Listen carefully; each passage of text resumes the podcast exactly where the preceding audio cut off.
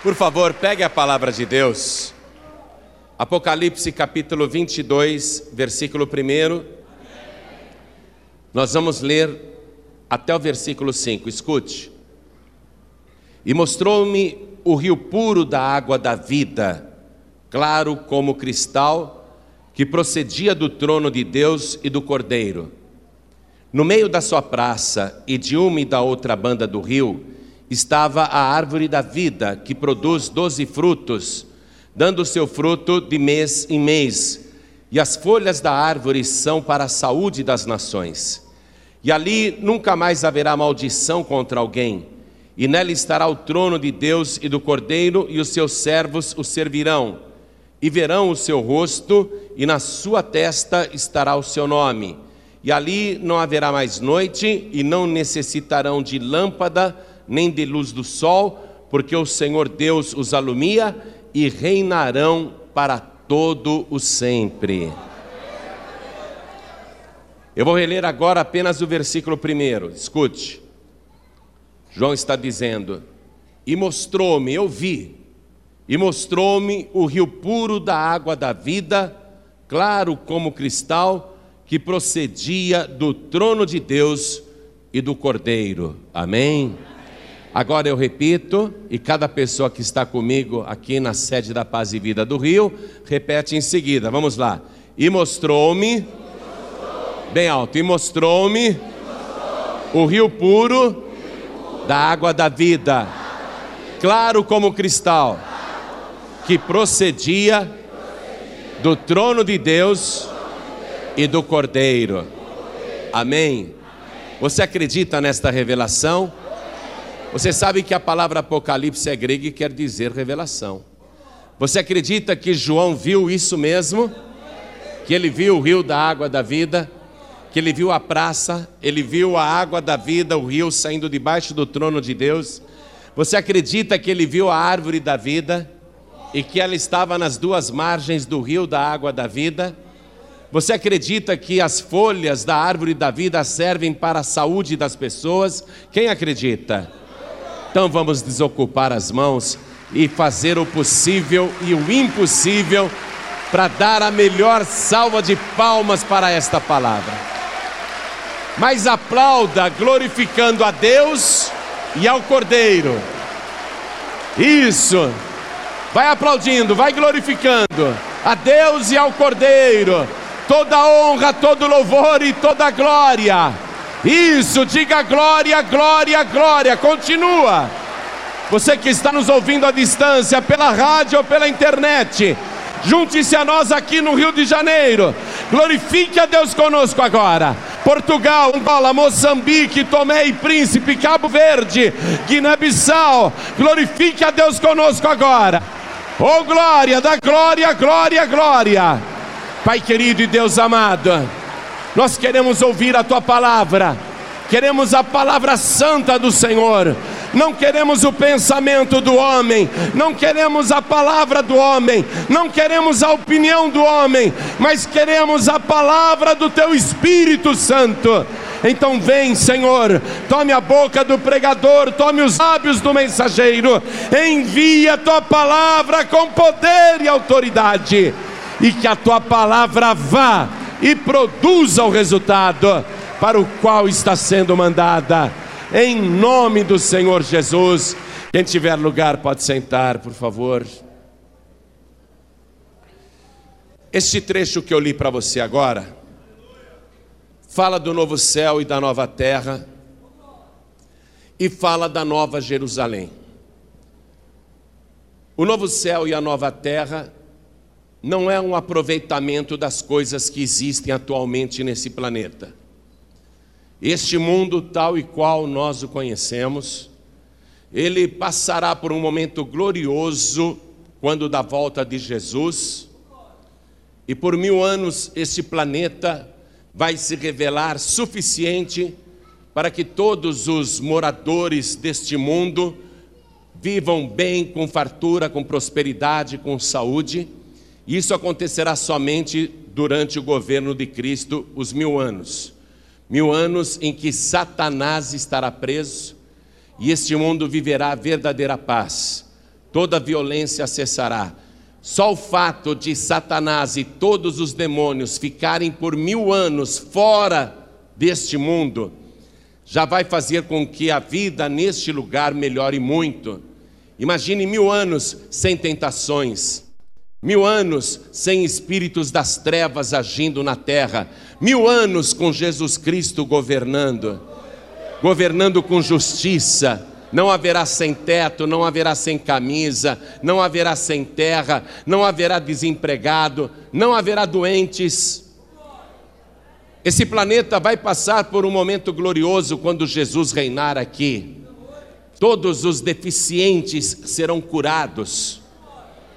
Para você ter uma ideia, não haverá mais gente cega, porque Jesus, que operava curas à distância naquela época em que esteve aqui na Galiléia em Israel, Jesus, quando estiver reinando, ele vai estender a mão assim de lá de Jerusalém, e onde existir um cego, o cego vai ser curado à distância.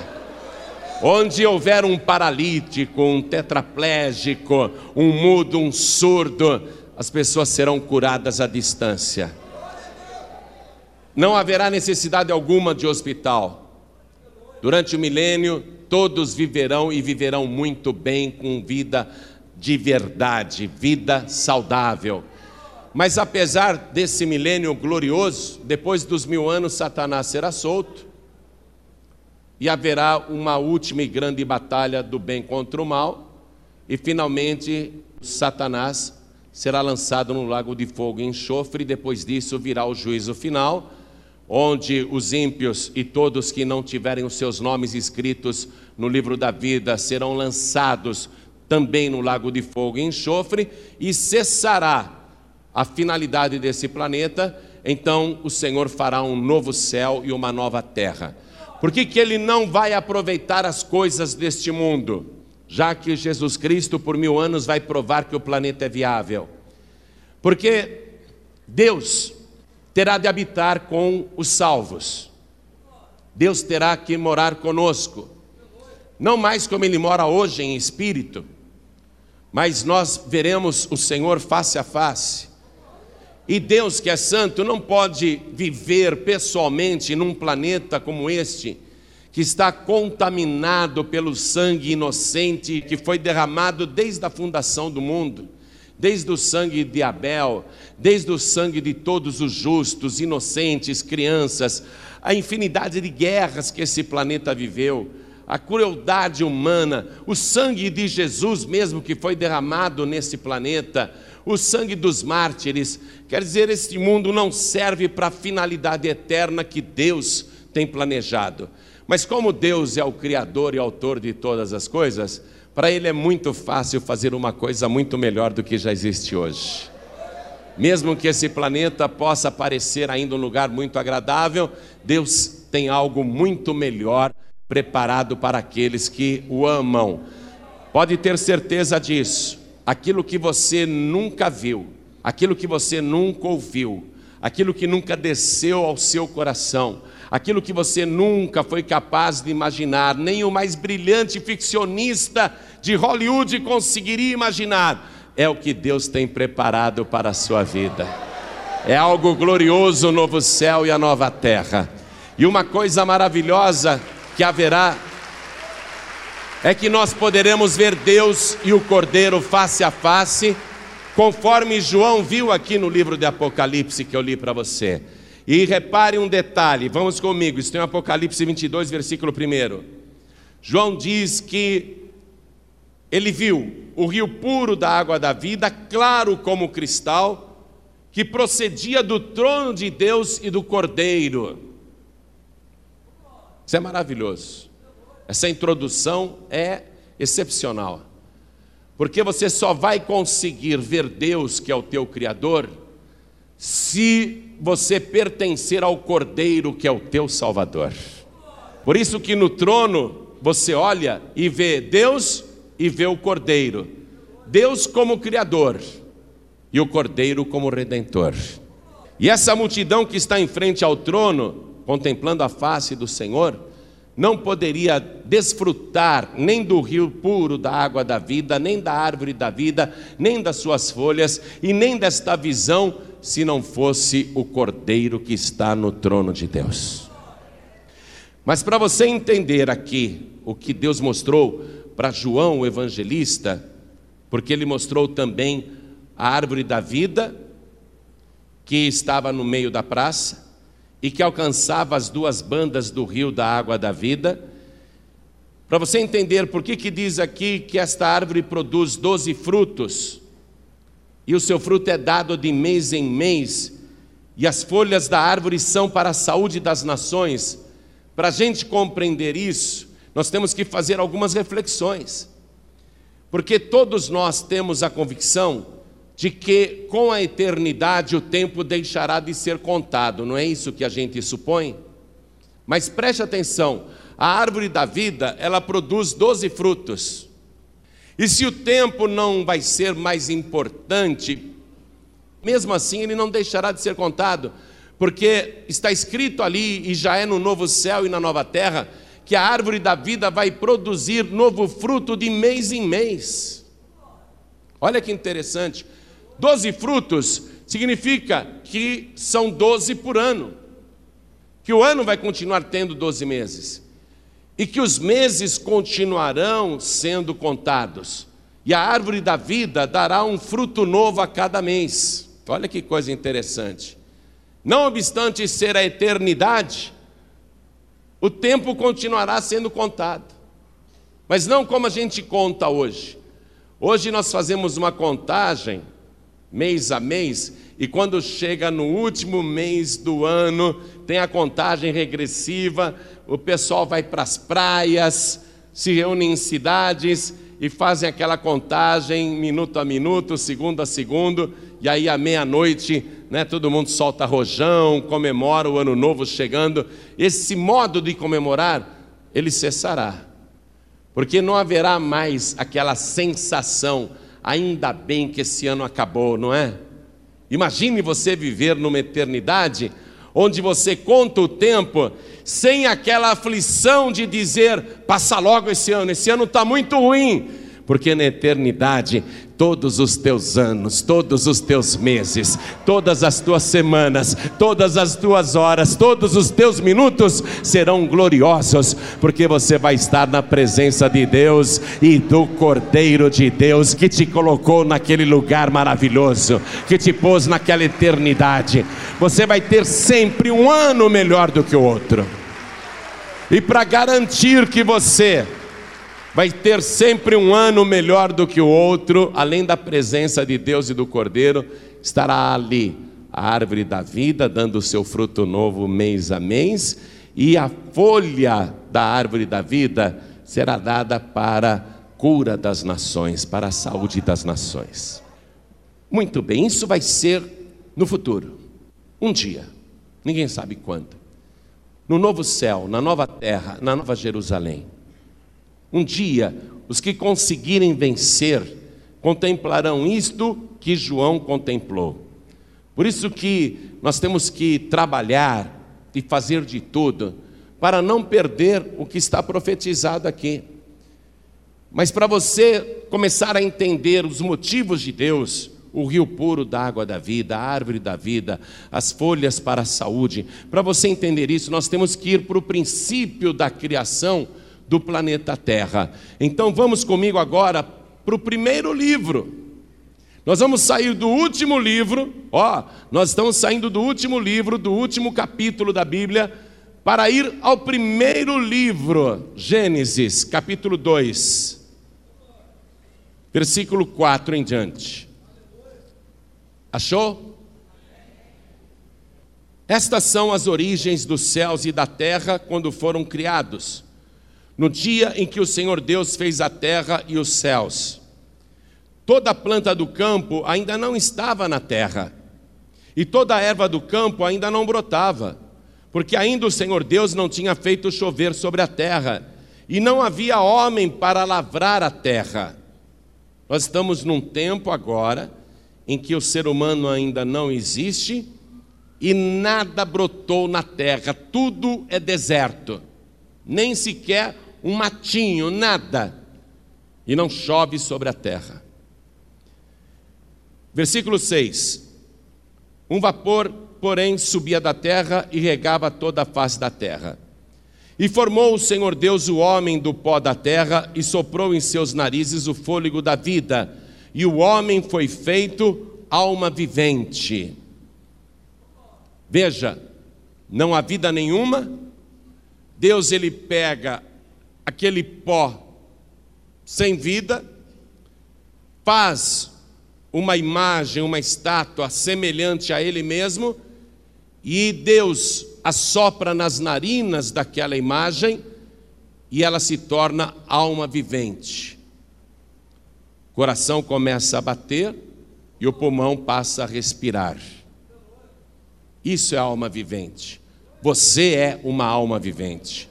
Nesse tempo em que você ficou me escutando aqui, você não se deu conta de quantas vezes o teu coração bateu mas o teu coração bateu sem que você mandasse, porque você é alma vivente. Você também não se deu conta de quantas vezes você respirou, quantas vezes o teu pulmão se moveu, porque você está aí pensativo, pensativa, e o teu pulmão trabalhando, o fôlego de vida dentro de você, e você não precisou mandar o seu pulmão respirar. Você não precisa lembrar que tem pulmão, você não precisa lembrar que tem coração, porque você é a alma vivente. E quem te deu esta vida foi o próprio Deus. E Deus deu a vida a partir do nada, pegando o pó sem vida da terra. Pegou ali do chão e fez então o ser humano. Continuando, versículo 8. E plantou o Senhor Deus um jardim no Éden na banda do Oriente, e pôs ali o homem que tinha formado. E o Senhor Deus fez brotar da terra toda árvore agradável à vista e boa para a comida. Olha só, o chão é seco, a terra não tem vida. Deus planta o jardim do Éden e Deus faz brotar da terra que não tem vida ele faz brotar a vida, toda sorte de árvore frutífera, árvore boa, agradável, que dá fruto para se comer. E ainda, e a árvore da vida no meio do jardim, e a árvore da ciência do bem e do mal. E saía um rio do Éden para regar o jardim. E dali se dividia e se tornava em quatro braços. Repare que a descrição que nós lemos ali em Apocalipse, que João viu, fala praticamente deste mesmo cenário. E o livro de Gênesis, que provavelmente foi escrito por Moisés, sem que Moisés tivesse visto, ele descreve praticamente a mesma coisa. Ele descreve o rio, esse rio que provavelmente procede de Deus, mas Moisés ainda não tinha essa revelação clara como João teve lá em Apocalipse. Ele descreve as árvores, as margens do rio, árvores frutíferas que Deus fez brotar, e ele descreve a árvore da vida. O escritor de Gênesis diz: Deus fez brotar tudo isso, ou seja, do deserto, da terra seca Onde não havia vida, Deus fez brotar a vida. Então, no princípio, Deus já fez isso com o ser humano e com as árvores, com as criaturas da terra. Deus fez tudo isso do nada, do seco, onde havia, vamos dizer, ausência de vida, porque não havia morte ainda. A morte ainda não tinha nascido. Aonde havia ausência de vida, Deus faz brotar a vida. Deus tem esse poder. Pegar algo que não tem vida e dar vida, seja o pó da terra ou fazer a vida brotar do pó da terra. E o que muda tudo isso, o que faz com que esse milagre aconteça, é a presença de Deus e este rio. Este rio que Moisés não soube descrever muito bem, ele diz que saía um rio do Éden. Ele não soube descrever bem. Por quê? Porque Moisés escreveu isso por volta de 1450 anos antes de Cristo. E ele não tinha a revelação completa. Mas perceba o quanto a coisa é aproximada. Então nós temos aqui em Gênesis Deus, o Criador, aquele que fez de você uma alma vivente, aquele que te deu fôlego de vida.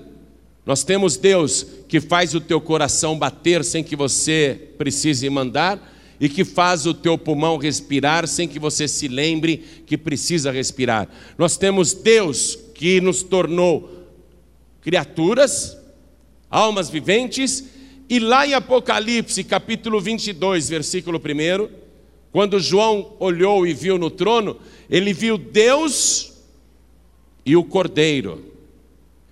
Quando ele olhou para o trono, ele viu Deus, o Criador, e ele viu o Cordeiro, o Salvador. Porque hoje, criatura do mundo e de Deus, todo mundo é, né?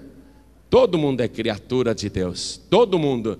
Mas não adianta nada você ser criatura de Deus, acreditar em Deus, se não for remido pelo Cordeiro de Deus que tira o pecado do mundo. Aqueles que estão lá em Apocalipse, capítulo 22, versículo 1 que eu li para você, contemplando o trono de Deus, o rio puro da água da vida, claro como cristal, que sai debaixo do trono de Deus. Aqueles que estão vendo a árvore da vida, o rio da vida, aqueles que estão reunidos ali diante de Deus, contemplando a sua face, só estão ali, não porque acreditam em Deus apenas, mas porque acreditam no Cordeiro de Deus. Só vai estar ali não só quem é religioso e acredita em Deus, porque toda religião professa a fé em Deus, mas só vai estar ali aqueles que foram lavados e remidos pelo sangue do Cordeiro. E todo mundo sabe, e nisso nós temos até que dar mérito à Igreja Católica Apostólica Romana, que ensina muito bem. Isso eles ensinam sim que Jesus é o Cordeiro de Deus que tira o pecado do mundo. Todo católico sabe disso, não é? E todo evangélico também. João Batista viu Jesus ali no Rio Jordão e recebeu a revelação de Deus. E quando João recebeu a revelação, ele apontou para Jesus, um homem entre tantos. Mas João viu, João Batista agora, ele viu além do que os outros homens viam porque Deus estava revelando tudo para ele. Então João Batista apontou para Jesus e disse: Eis aí o Cordeiro de Deus que tira o pecado do mundo. Somente estará em Apocalipse contemplando o trono de Deus os que creem no Cordeiro. Não haverá ninguém ali que acredite só em Deus e esteja diante do trono do Senhor. Porque Jesus disse assim: Eu sou o caminho, a verdade e a vida, e ninguém vem ao Pai a não ser por mim. É por isso que você lê Apocalipse capítulo 22, versículo 1, a Nova Jerusalém, quando ele diz: Eu vi o trono de Deus e do Cordeiro. É para lembrar o ser humano que você só vai ver o trono de Deus se você enxergar o Cordeiro de Deus primeiro só vai estar ali contemplando a formosura de Deus quem também contemplou o Cordeiro. E o próprio Cordeiro é Deus. Jesus disse: Eu e o Pai somos um. Quem me vê a mim, vê também o Pai. Amém? Então o que, que nós temos aqui? Em Gênesis, a origem de tudo, numa descrição muito parecida àquela que nós lemos em Apocalipse, no novo céu, na nova terra e na Nova Jerusalém. Em Apocalipse a coisa está mais detalhada, mas você reparou que é a mesma descrição?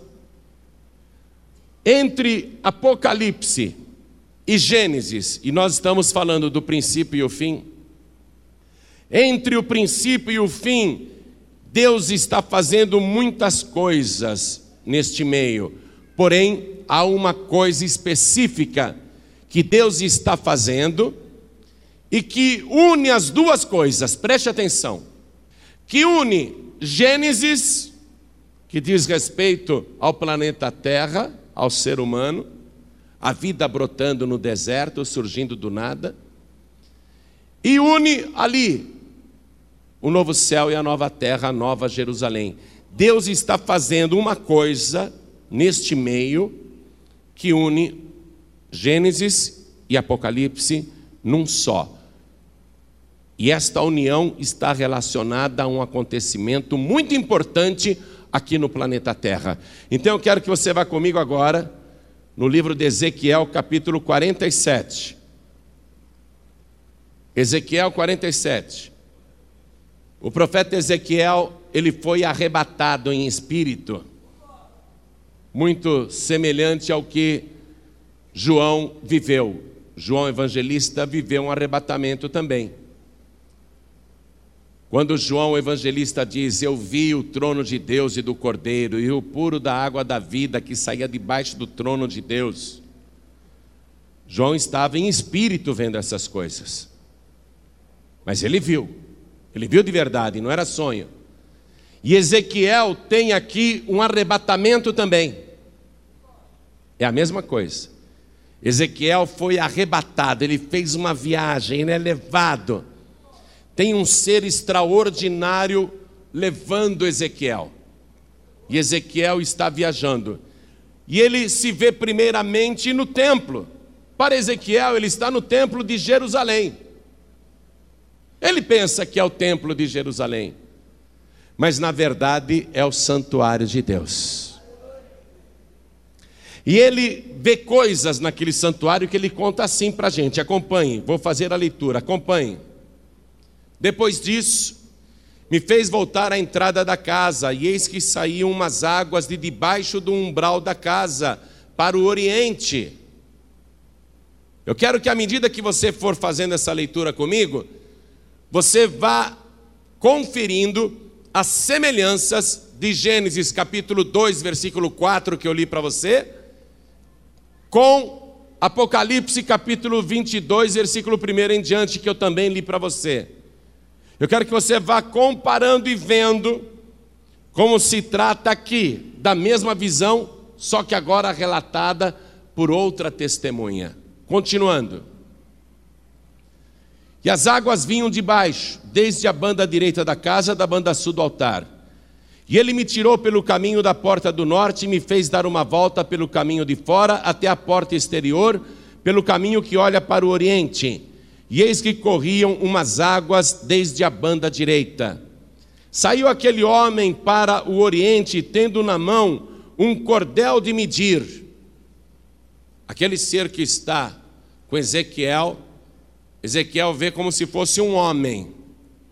E Ezequiel diz que ele tinha na mão um cordel de medir, como se fosse uma régua. Eles usavam também uma cana. Quero que você vá comigo em Apocalipse rapidinho agora, aqui no capítulo 21, versículo 15. São pessoas diferentes, relatos em épocas diferentes, mas olha a semelhança. Olha o que João escreveu em Apocalipse 21, 15. E aquele que falava comigo tinha uma cana de ouro para medir a cidade Verifique as semelhanças. Continuando lá em Ezequiel agora. Saiu aquele homem para o oriente, tendo na mão um cordel de medir, e mediu mil côvados, e me fez passar pelas águas, águas que me davam pelos tornozelos. E mediu mais mil, e me fez passar pelas águas, águas que me davam pelos joelhos. E mediu mais mil, e me fez passar pelas águas, águas que me davam pelos lombos. E mediu mais mil, e era um ribeiro que eu não podia atravessar, porque as águas eram profundas, águas que se deviam passar a nado, ribeiro pelo qual não se podia passar. E me disse: Viste, filho do homem. Então me levou e me tornou a trazer à margem do ribeiro. Ezequiel está contando que aquele ser que tinha na mão um cordel de medir, Pegou Ezequiel e foi levando ele junto, e mediu mil côvados, E Ezequiel viu então que tinha águas na altura do seu tornozelo. Aí aquele ser pega Ezequiel e o leva mais para frente, medindo novamente mil côvados. O côvado é uma medida antiga, na falta de régua, eles usavam essa distância que vai da ponta do dedo até o cotovelo. Também é chamado de cúbito. Então ele mediu mil côvados. O côvado tem em média 46 centímetros, ou seja, mediu mais 460 metros. E Ezequiel viu que quando acabou a medida, a água estava pelo joelho. Aí aquele ser pegou Ezequiel e foi medindo mais mil côvados, mais 460 metros.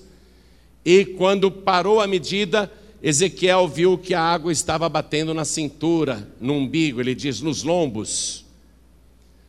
Aí aquele ser pegou Ezequiel e mediu mais mil côvados, e Ezequiel percebeu que o chão sumiu, que ele não conseguia mais caminhar pisando no chão, que o fundo do rio tinha desaparecido e que era muito fundo e ele só conseguia passar a nado. E ele começa a nadar porque era muita água. E aí aquele ser o traz de volta para a margem e pergunta para ele: Você viu? Ezequiel viu, assim como João viu. E o relato dos dois são de testemunhas oculares, pessoas que contemplaram. Ezequiel viu. E aí Ezequiel continua contando o que foi que ele viu. Versículo 7 em diante, acompanha a leitura. E tornando eu, eis que à margem do ribeiro havia uma grande abundância de árvores, de uma e de outra banda então me disse: Estas águas saem para a região oriental e descem a campina e entram no mar, e sendo levadas ao mar, sararão as águas. Aonde Ezequiel está? Ele está exatamente no Mar Morto. O único mar sem vida de todo o planeta. Ainda que o Mar Morto não seja exatamente um mar ele é um lago extenso, de 80 quilômetros de comprimento, é muito grande, por isso que é chamado de mar, por 18 quilômetros de largura. Ele é chamado de mar porque é grande como o mar, e morto porque não tem nenhum tipo de vida na sua água. Lá, nenhum tipo de bactéria sobrevive. Nenhum peixe colocado no mar morto continua vivo. Você pode pegar um bacalhau vivo e falar, nada aí, ele vai nadar e vai morrer rapidamente. Porque nada vive nas águas do Mar Morto. Aonde que Ezequiel está então? Ele está na parte oriental, ele está na parte sul de Israel, ele está ali no Mar Morto, e ele diz que este ser o conduziu até ali e lhe mostrou isso. E quando Ezequiel viu a multiplicação das águas, e retornou a nado para a margem, ele viu que na margem havia uma grande quantidade de árvores frutíferas. É uma pena que você não conhece ali a região do Mar Morto para contemplar aquela paisagem sem vida nenhuma, pedra, pedra, rocha, rocha, rocha, não tem relva, não tem campina, não tem grama, não tem mato. Com muito sacrifício alguém consegue cultivar alguma coisa que nunca vai para frente porque ali nada prospera. Porém, Ezequiel, quando ele retorna, ele vê uma grande quantidade de árvores de uma e de outra banda do Mar Morto. Preste atenção. E a explicação que aquele ser dá para Ezequiel é que estas águas que ele viu brotarem, estas águas que começaram no tornozelo, nos joelhos, depois na cintura e depois eram muitas águas, estas águas entrarão no mar, mar morto, e sararão as suas águas. Você está percebendo a semelhança do relato de Gênesis, Apocalipse e Ezequiel? Veja como as duas coisas estão se unindo, Gênesis e Apocalipse, aqui na visão de Ezequiel. Continuando, versículo 9. E será que toda criatura vivente que vier por onde quer que entrarem esses dois ribeiros viverá? E haverá muitíssimo peixe, porque lá chegarão essas águas e sararão, e viverá tudo por onde quer que entrar esse ribeiro. Aquelas águas saram, ou seja, aonde há ausência de vida. Lembra que eu te falei em Gênesis? Antes do ser humano ser criado, não havia vida nenhuma, e nós não podemos dizer que era morte, porque a morte ainda não tinha nascido. A morte vai nascer no assassinato de Abel. Abel vai morrer para a morte nascer. Antes de Abel morrer, antes do primeiro homem morrer e antes até do ser humano ser criado, antes até de Adão e Eva, o que havia nesse planeta era ausência do quê? de vida. O que, que Deus fez? No princípio, fez surgir a vida do nada. Onde havia ausência de vida, Ele fez surgir a vida.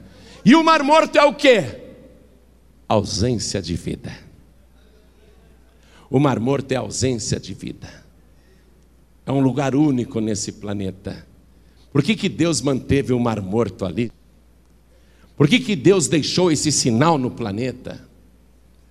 Por que, que aquele lugar existiu e continuou existindo apenas como atração turística, aparentemente uma atração turística, uma curiosidade para as pessoas irem lá e contemplar aquele mundo de água que não tem nenhum peixinho, nenhuma bactéria, não tem absolutamente nada, nenhum micróbio, não tem nada, é uma água totalmente sem vida.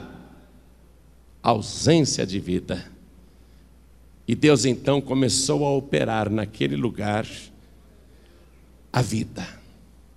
E Ezequiel viu isso. E Ezequiel vai contando para a gente, acompanha aqui a leitura. Estou aqui no versículo 9 que eu acabei de ler, agora eu quero que você vá comigo para o versículo 12. Ezequiel conta: E junto do ribeiro, à sua margem, de uma e de outra banda, subirá toda sorte de árvore que dá fruto para se comer, ali naquele lugar, onde há ausência de vida, e junto do ribeiro à sua margem, de uma e de outra banda. E Apocalipse, você não leu isso? Que a árvore da vida pegava as duas bandas do rio da água da vida, e junto do ribeiro à sua margem, de uma e de outra banda, subirá toda sorte de árvore que dá fruto para se comer. Não cairá a sua folha, nem perecerá o seu fruto. Nos seus meses produzirá novos frutos, falando em meses, como falou lá em Apocalipse. Nos seus meses produzirá novos frutos, porque as suas águas, porque as suas águas, e essa é a parte maravilhosa da profecia, porque as suas águas saem do santuário de Deus. Não é água desse planeta. Não é de fonte desse planeta, é água do santuário de Deus, água que chega na ausência da vida e gera vida de verdade. Jesus disse: Quem tem sede, vem a mim e beba. E quem crê em mim, como diz a Escritura, rios de água viva fluirão de dentro do seu ventre. Você é o santuário de Deus. Tudo isso diz respeito a mim e a você também. Mas espere, tem coisas maravilhosas aqui. E o seu fruto servirá de alimento e a sua folha de remédio. Lá em Apocalipse eu li para você que as folhas da árvore da vida são para a saúde das nações. Agora, é de estarrecer, porque se Moisés é realmente o autor do livro de Gênesis, ele escreveu por revelação divina cerca de 1450 anos antes de Cristo. 800 anos depois de Moisés, surge Ezequiel. E Ezequiel escreveu esta visão numa outra época, nunca teve contato com Moisés, e ele é transportado em espírito e nos descreve com mais detalhes aquilo que Moisés em Gênesis já havia pincelado para nós. E ainda, cerca de 700 anos depois de Ezequiel, surge João, o evangelista, que está preso na ilha de Pátimos por causa da sua fé cristã, e ele é arrebatado em espírito, e aquele ser glorioso aparece para ele e diz: Tudo que eu vou te mostrar, você escreve, que é para conhecimento da igreja. Quer saber quem é o ser glorioso? João olhou para trás. Ele estava vestido de uma roupa branca e resplandecente. Ele era uma figura extraordinária, resplandecia, estava no meio de sete castiçais, tinha sete estrelas nas mãos, e a voz dele era como a voz de trovão, seu cabelo era branco como a neve, os seus olhos eram como chamas de fogo, e mesmo João estando em espírito, preste atenção, ele não estava em carne, ele não estava em sangue, mesmo ele estando em espírito, é tanta glória que aquele ser tem, que João não consegue se manter em pé, e ele cai, e ele fica prostrado sem forças, apenas ouvindo, e João percebe que aquele ser glorioso se aproxima dele e coloca a mão no seu ombro. E quando ele olha aquela mão, ele vê marcas. Marcas que ele já tinha contemplado quando era jovem, porque João agora está com mais de 90 anos, mas ele se lembra, são as mesmas mãos as mãos do meu Senhor Jesus. Só pode ser Jesus, porque as cicatrizes estão aí, só Ele tem essa marca registrada, e João está ali, mesmo em espírito, desfalecido. Em espírito ele não tem forças para ficar em pé, mas ele está contemplando a mão que repousou sobre ele, e ele ouve aquela voz que diz: Não temas eu sou o primeiro e o último. Aquele que vive, fui morto, mas eis aqui, estou vivo pelos séculos dos séculos, e tenho nas mãos as chaves da morte e do inferno. Quem está mostrando tudo para João é Jesus. Quem mostrou tudo para Ezequiel? Jesus. Quem mostrou tudo para Moisés? Jesus o primeiro e o último. E João escreveu então, com riqueza de detalhes, aquilo que Ezequiel também nos mostrou com tanta riqueza de detalhes: as águas do santuário de Deus, as águas que saem do trono de Deus, as águas de Deus que estavam presentes no princípio na criação da terra que estavam presentes ali em Apocalipse e presentes aqui no Mar Morto.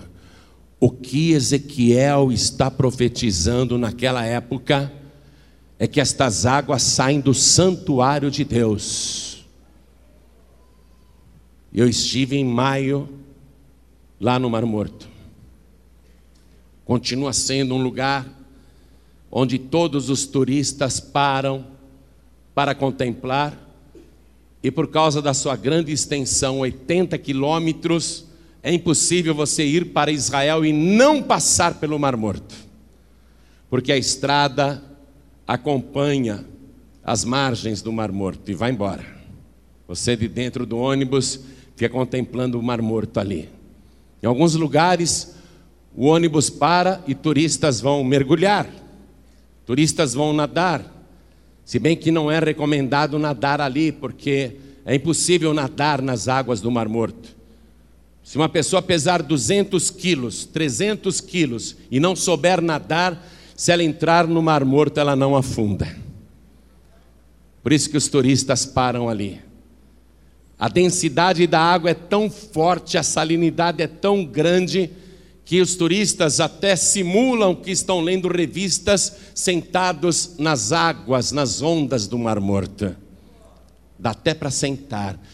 é uma água consistente, é uma água morta, é uma água sem vida. As pessoas param ali no Mar Morto e se banham, porque se a pessoa tiver qualquer micróbio ou bactéria na pele, se ela entrar nas águas do Mar Morto, ela sai esterilizada, sai sem nenhum micróbio, é, é impressionante. Você entra no Mar Morto ali, dá uma mergulhadinha, pode sair. Não tem mais uma bactéria no teu corpo, morreu tudo. Pessoas que têm doença na pele gostam de entrar ali para eliminar a infecção. Se tiver um micróbio na pele, morre. Turistas param ali também para tomar banho com a lama do Mar Morto, que é uma lama escura. Até hoje o Mar Morto era só isso, um ponto turístico. Mas de uns anos para cá, o Mar Morto que está encolhendo um metro a cada ano, que está diminuindo um metro por ano, já perdeu um terço das suas águas. O Mar Morto teve as suas margens muito ampliadas. E nessas margens ampliadas do Mar Morto que está encolhendo, começaram a surgir buracos misteriosos. Primeiro surgiu um buraco, ninguém deu muita atenção. Um buraco que tem aproximadamente 30 metros de diâmetro por 7 metros de profundidade.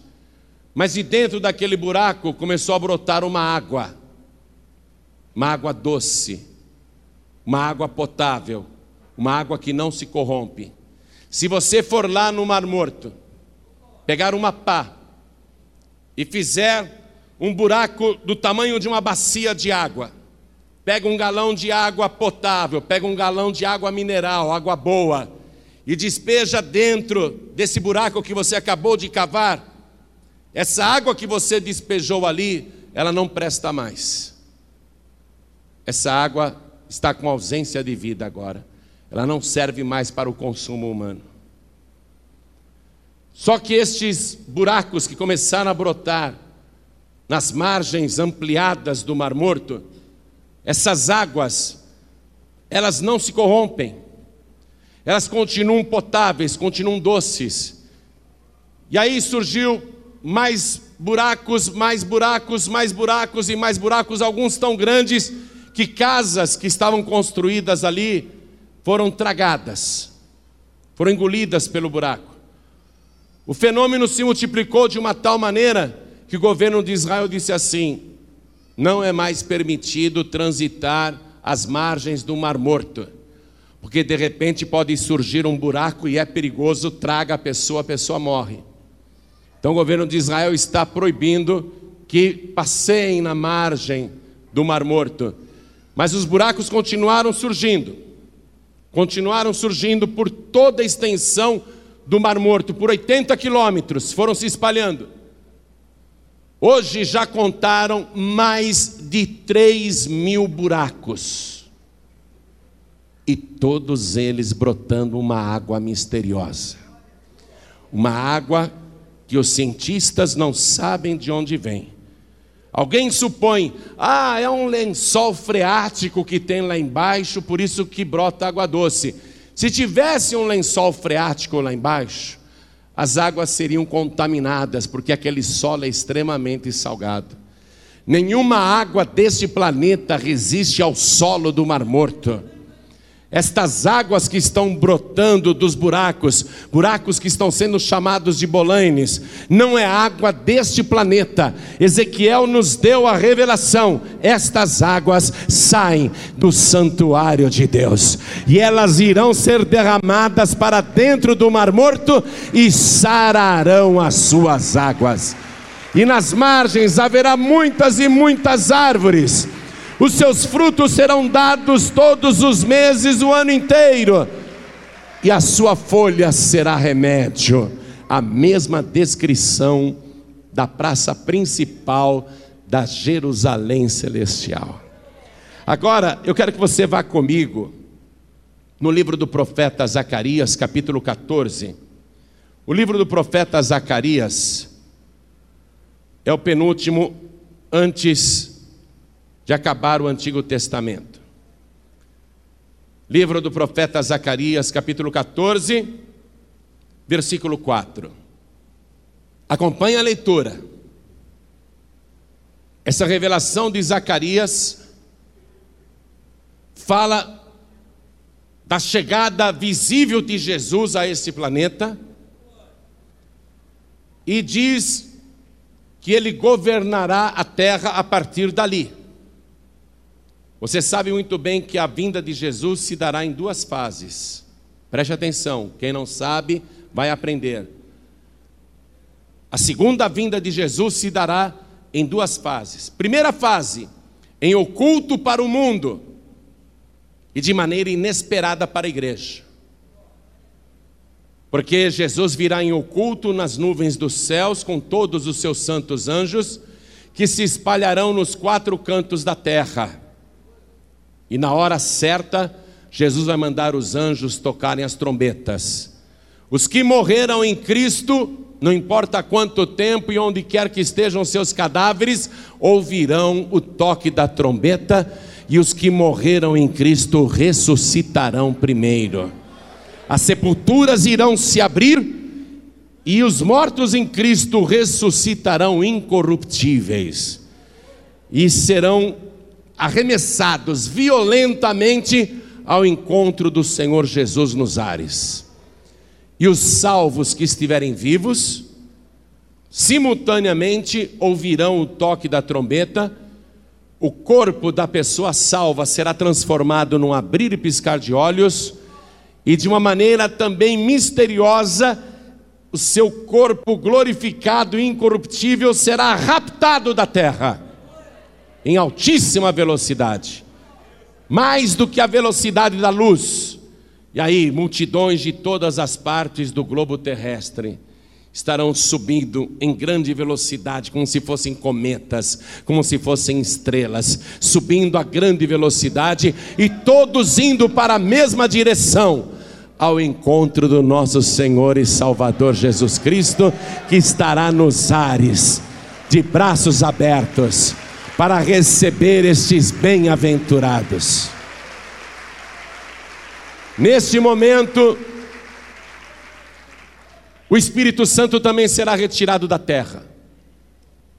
Hoje o mundo não está totalmente aniquilado debaixo da violência e da iniquidade, porque o Espírito Santo continua agindo em cada coração procurando convencer o homem do pecado, da justiça e do juízo. Mas mesmo assim há muita iniquidade se multiplicando na terra, e este é um dos sinais do Senhor Jesus.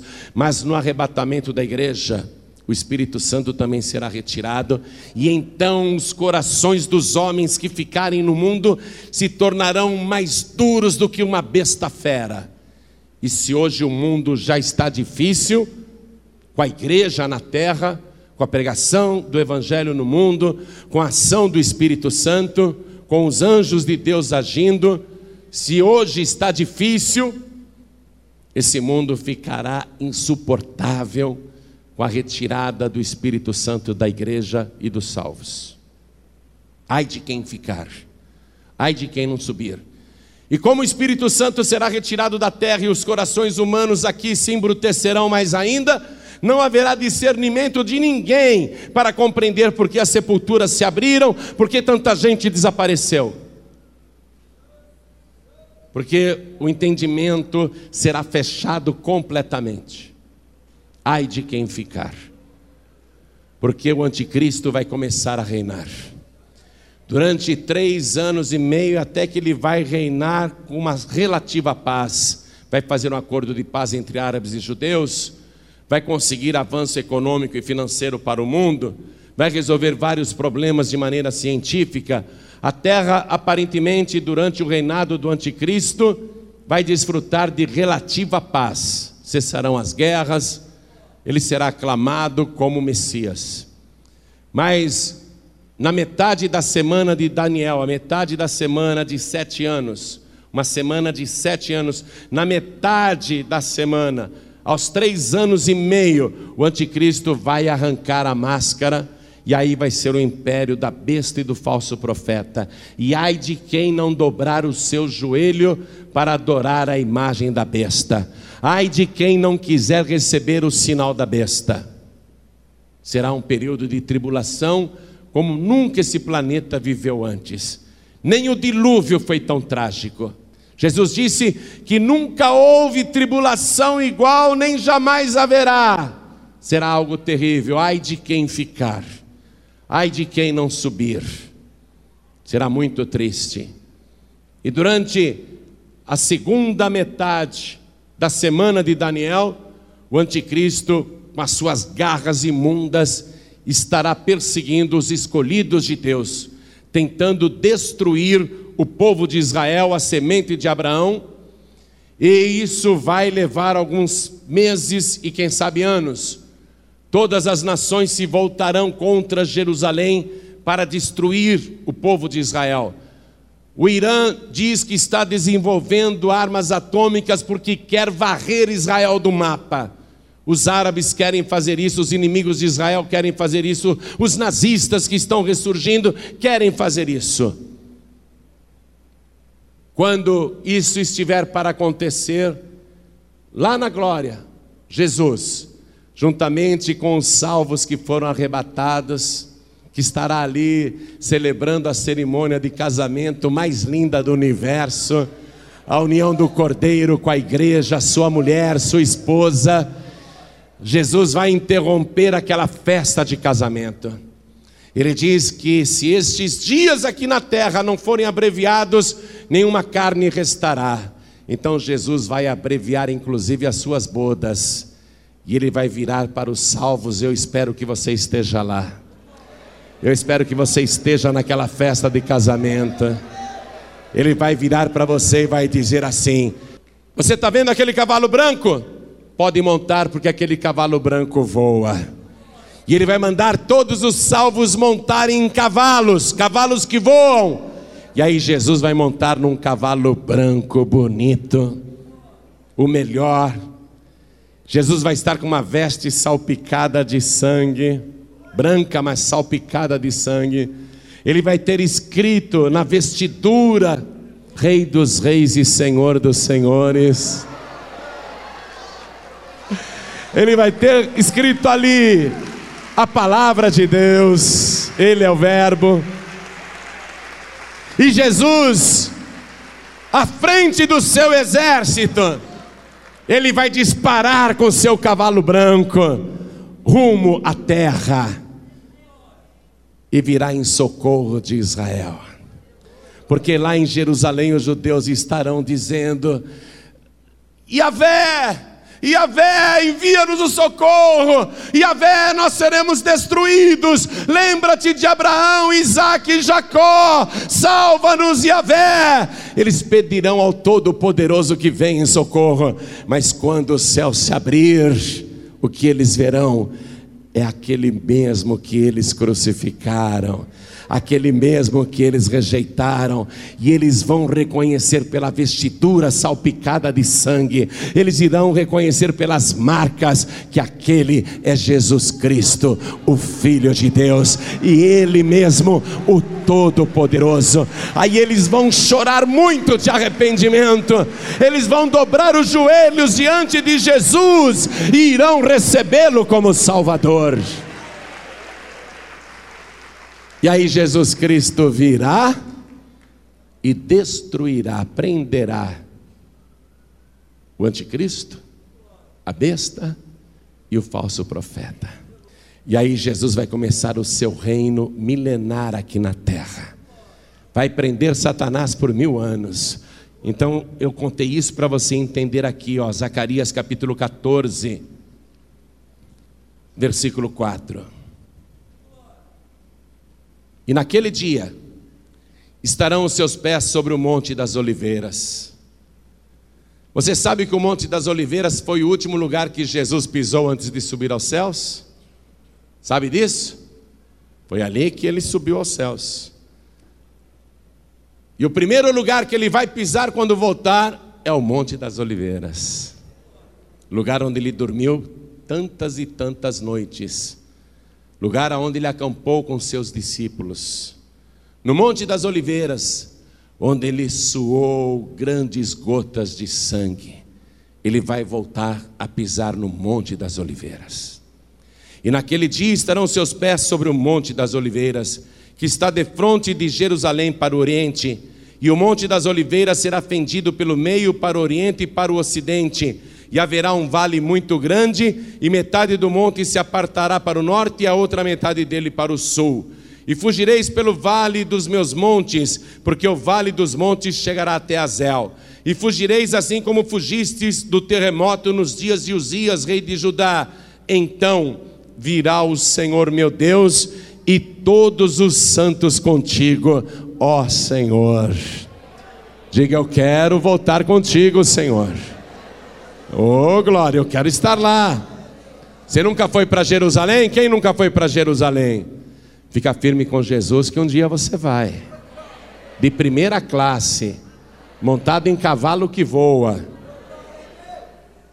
E diz aqui, versículo 6: E acontecerá naquele dia que não haverá preciosa luz nem espessa escuridão, mas será um dia conhecido do Senhor, nem dia nem noite será. E acontecerá que no tempo da tarde haverá luz. Naquele dia também acontecerá que correrão de Jerusalém águas vivas, metade delas para o mar oriental e metade delas para o mar ocidental. No estio e no inverno sucederá isto Deixa eu frisar esse versículo bem.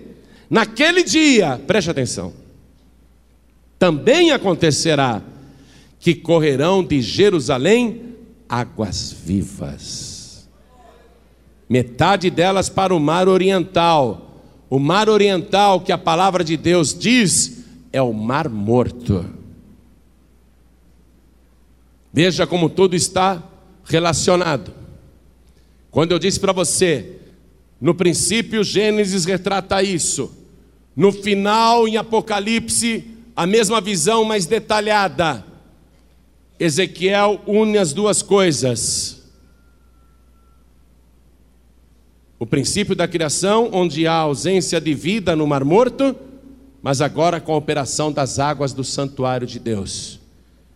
E o Mar Morto, que hoje é ausência de vida, vai ter vida e a palavra está dizendo agora, confirmando através de Zacarias, que de Jerusalém correrão águas vivas, metade delas para o mar oriental, para o mar morto, e metade delas até ao mar ocidental, que é o mar Mediterrâneo.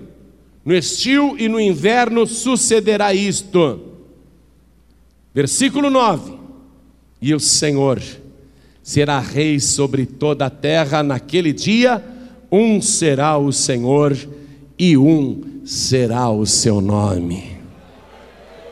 Hoje, quando a gente convida você para entregar a vida para Jesus, a gente frisa bem: quer receber Jesus como único, suficiente, exclusivo e eterno Salvador? Hoje a gente tem que ficar convencendo você temos que pregar para te convencer disso, que Ele é um, que Ele é único. Temos que pregar para que você o receba como único e verdadeiro. Mas quando Ele estiver aqui reinando, não haverá mais nenhum tipo de dúvida, porque um será o Senhor e um será o seu nome. Quem é o Senhor, igreja? Qual é o nome do Senhor, igreja? Vamos aplaudir ao nome do Senhor. Ele será rei em toda a terra. Então, ele vai governar esse planeta como nenhum governante governou antes. E é lógico que não poderá existir um lugar estéril e sem vida, não poderá haver um mar chamado de morto porque Jesus é a ressurreição e a vida. Não poderá mais existir mar morto durante o milênio. Então, esses bolaines que estão aparecendo agora na nossa geração, preste atenção, esses buracos misteriosos que brotam água saudável, isto é preparação já daquele lugar para o cumprimento destas profecias. Além de todos os sinais que há hoje no mundo, sinais que o mundo nem dá bola mais, Terremoto, para chamar atenção, tem que matar 100 mil pessoas. Tsunami, para chamar atenção, tem que devastar um país. Fomes, guerras, pestes, desamor, violência, iniquidade. Isso, as pessoas nem se importam mais, tudo está virando normal. Mas além de todos esses sinais, tem esse agora, que é o cumprimento da profecia de Ezequiel 47. Aquele lugar que vai unir Gênesis e Apocalipse já está sendo todo trabalhado pelo Espírito Santo de Deus para receber o grande e único Rei de todo o universo, o nosso Senhor e Salvador Jesus Cristo. Mas antes que ele seja rei, uma coisa está prestes a acontecer. Ninguém sabe o dia e nem a hora, mas está prestes a acontecer. Eu quero terminar esta mensagem lendo com você Evangelho de Mateus, capítulo 24, onde Jesus fez as profecias do tempo. Versículo 36. Mateus capítulo 24, versículo 36, e eu vou terminar a mensagem, preste atenção. Jesus disse: Porém, daquele dia e hora ninguém sabe, nem os anjos dos céus, nem o filho, mas unicamente meu Pai. E como foi nos dias de Noé, assim será também a vinda do filho do homem. Ele está profetizando sobre a sua vinda, primeira fase em oculto para o mundo e de maneira inesperada para a igreja. Assim será também a vinda do Filho do Homem. Porquanto, assim como nos dias anteriores ao dilúvio, comiam, bebiam, casavam e davam-se em casamento, até o dia em que Noé entrou na arca, e não perceberam, até que veio o dilúvio e os levou a todos. Assim será também a vinda do filho do homem. E aí ele começa a falar do arrebatamento, escute. Então, estando dois no campo, será levado um e deixado outro. Estando duas moendo no moinho, será levada uma e deixada outra. Vigiai, ele diz. Pois, porque não sabeis a que hora há de vir o vosso Senhor. Mas considerai isto: se o pai de família soubesse a que vigília da noite havia de vir o ladrão, vigiaria e não deixaria que fosse arrombada a sua casa. Por isso, estai vós apercebidos também, porque o filho do homem há de vir a hora em que não penseis. Que tempo é este que Jesus descreveu? Exatamente o nosso tempo onde as pessoas estão correndo para cima e para baixo durante a semana, numa grande atividade. Pessoas levantam cedo e vão dormir tarde, e as horas do dia não são suficientes para fazer todas as coisas, a pessoa não tem tempo para pensar em Deus. A pessoa está muito ocupada. E nos finais de semana, ela quer curtir a vida, quer relaxar, quer usufruir. É praia, é passeio, é campo, é viagem, menos igreja. É futebol na TV. E hoje, para a pessoa ser frequentadora do mundo, ela não precisa nem estar lá fora de casa, porque através da televisão ela pode passar um domingo inteiro trazendo o mundo para dentro de casa, acompanhando programas que entretêm o pensamento, acompanhando programas esportivos filmes, e a pessoa não está tendo tempo de pensar em Deus. A pessoa está fazendo planos só para esta vida, e Jesus disse: assim era também na época de Noé. As pessoas comiam, bebiam, curtiam a vida, casavam-se, davam-se em casamento, até que veio o dilúvio e surpreendeu a todos. Jesus disse: que assim será também na sua vinda. Nós estamos vivendo essa época, época de tremenda distração, muita ocupação na mente. Você vê lá as crianças da nossa geração e os adolescentes passarem o dia no computador, na internet, completamente fora desta vida, no mundo virtual, completamente alheias ao que está para acontecer.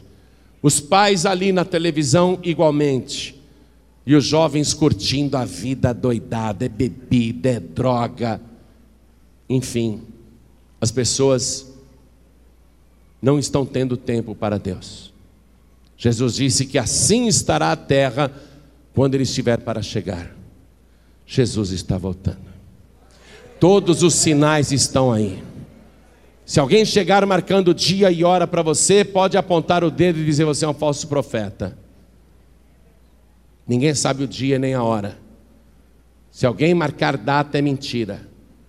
O que Jesus quer é que você esteja vigiando e orando e esperando o toque da trombeta e a volta do teu Senhor Jesus.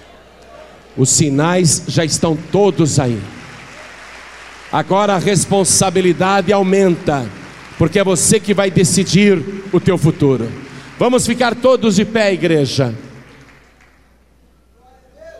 Hoje eu vou fazer um apelo aqui, um apelo a você pela tua alma. Quero falar com você também que está ouvindo à distância pela rádio ou pela internet. Esse é um apelo para você salvar a tua alma nesta geração. É um apelo para você acordar e entregar a vida para Jesus, mas entregar para valer. Então olhem todos para mim. Isso não é retórica, isso não é religião, isso é salvação. Quantos aqui querem levantar a mão e receber o Senhor Jesus, o Cordeiro de Deus, como único, suficiente, exclusivo e eterno Salvador? Quem quer, erga a mão direita assim bem alto, todos que querem. Glória a Deus. Salve a tua alma. Todos que ergueram as mãos, venham aqui para frente, por favor. Peça licença para a multidão e vem para cá. Salva a tua alma. Só depende de você, salva a tua alma. Vamos aplaudir ao nome do Senhor Jesus por cada vida que está vindo aqui para frente.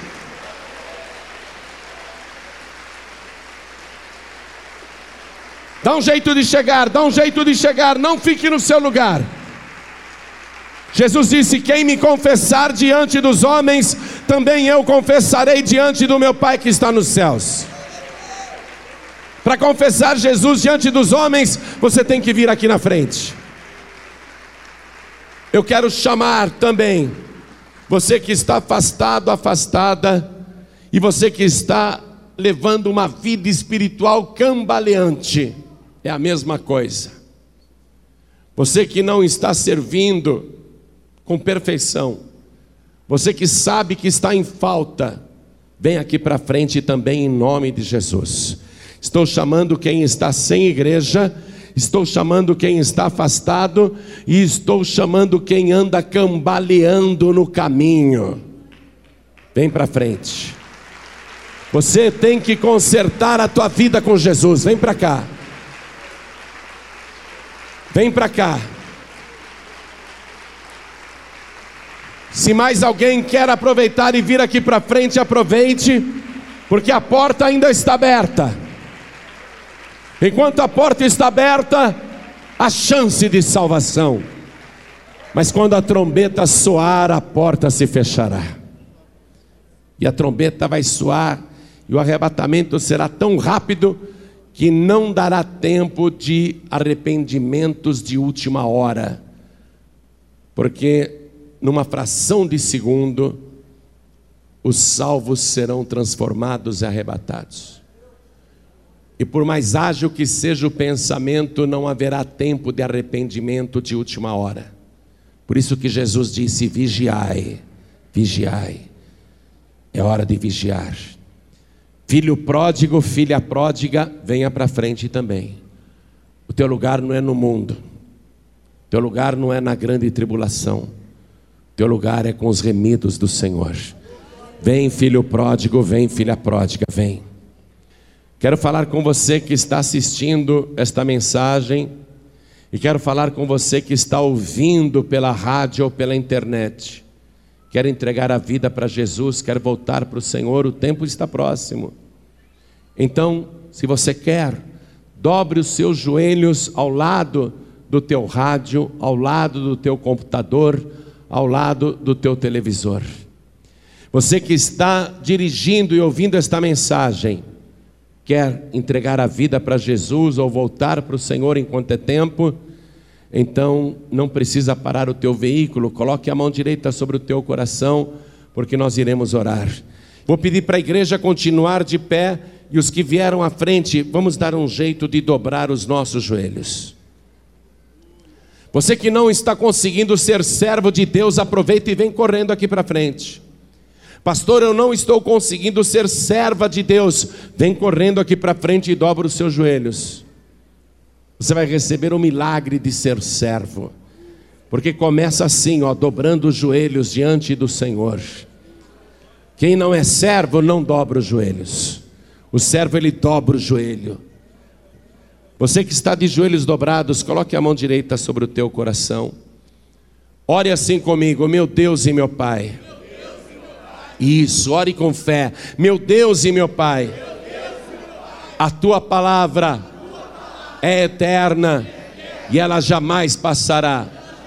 A tua palavra é fiel e ela se cumpre infalivelmente. E a tua palavra tem me mostrado que o tempo está próximo e eu quero me preparar para a tua grande volta. Eu quero estar entre aqueles que serão transformados e arrebatados num abrir e piscar de olhos. Eu quero te servir aqui na terra para um dia ir ao encontro do Senhor nos ares. Por isso, eu dobro os meus joelhos, peço perdão e suplico o sangue de Jesus. Vem, Senhor, com o sangue do Cordeiro.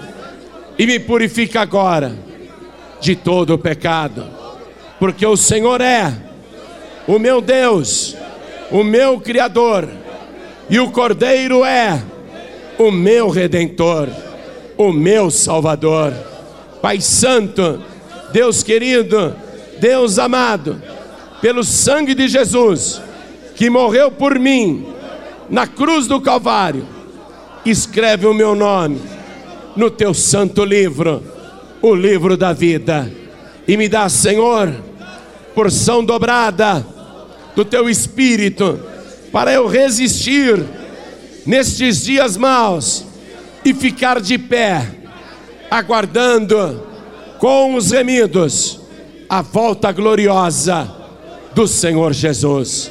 Pai querido, eu te peço isto, porque a minha fé está em Jesus Cristo, o meu único, suficiente, exclusivo e eterno Salvador, para todos sempre.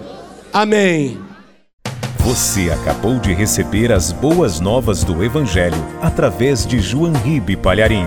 Um oferecimento dos pregadores do telhado. Participe da reunião de Paz e Vida. Para informações, acesse pazevida.org.br. Paz e Vida, lugar de gente feliz e ungida.